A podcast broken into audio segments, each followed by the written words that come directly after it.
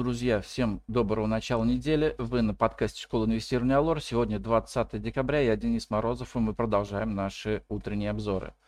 А сегодня у нас в фокусе дня самолет пройдет в ОССО, голосование по крупной сделке. А, дивиденд осечка Т плюс 2 по Куйбышевск Азот. А, дивиденд 10 рублей.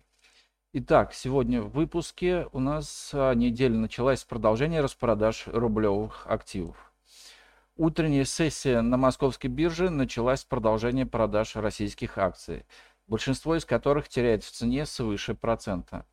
Причиной этого является негативный внешний фон. Американские фьючерсы теряют около 1,2 на 3% подешевела нефть.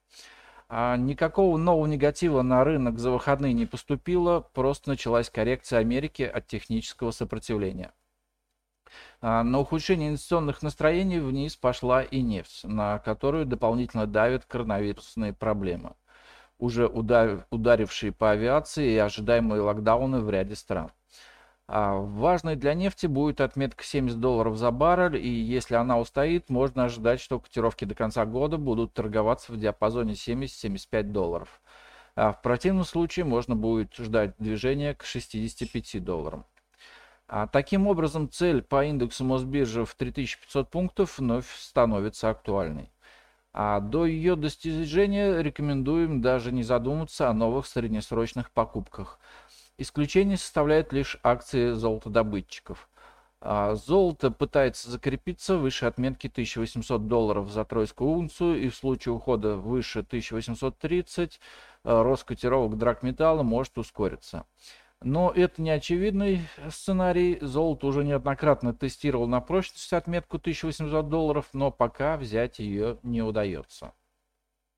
Негатива российскому рынку акций добавил и Банк России.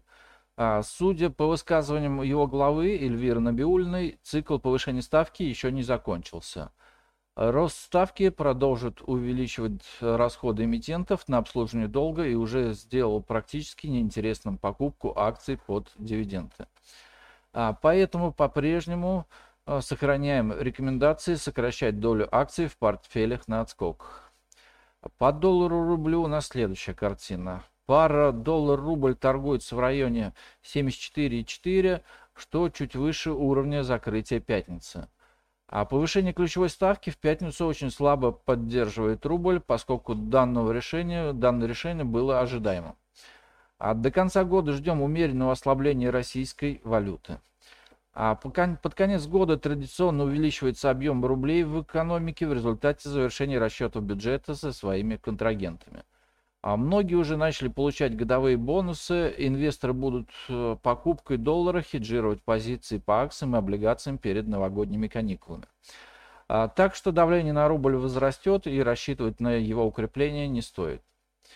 А, итак, на сегодня это все. Всем спасибо за внимание. Всем хорошей недели, хороших инвестиций. Не забывайте подписаться на наш подкаст и до новых выпусков. Пока.